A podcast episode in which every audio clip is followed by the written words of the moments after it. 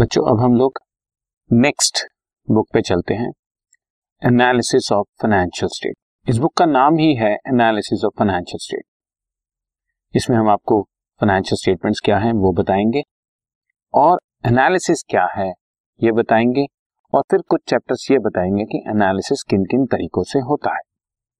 सो so, सबसे पहला chapter आपका है financial statements of companies companies की फाइनेंशियल स्टेटमेंट्स क्या होती हैं और उनका मीनिंग क्या है?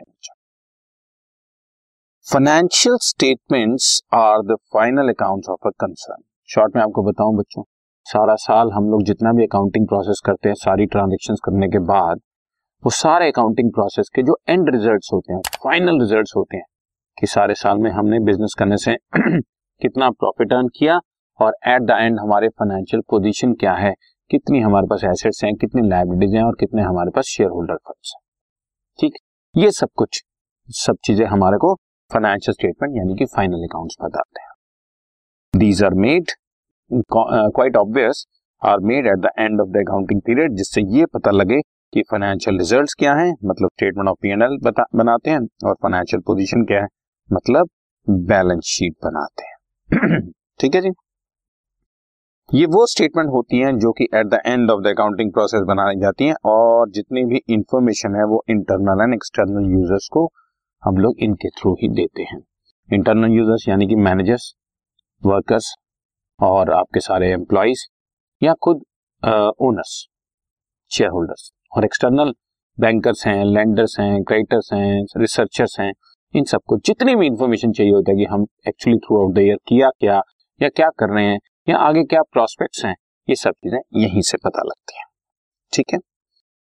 Generally the company prepares profit and loss account and balance sheet and annexed schedules as final accounts but sometimes optionally company cash flow statement और analysis भी कर सकती है with the help of ratio ठीक है?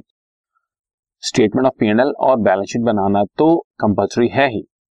Cash flow statement और as per law cash flow statement या ratio analysis करना कोई बहुत ज़्यादा मैं बताऊँ आपको, बहुत ज़्यादा रिक्वायर्ड नहीं एज सच मतलब लॉ की रिक्वायरमेंट नहीं कि तुम्हें बनाना ही बनाना है।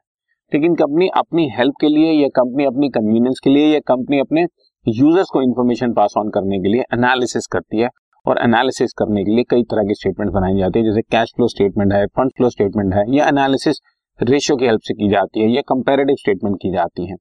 तो ये सब कंपनी अपनी ऑप्शन पे करती है।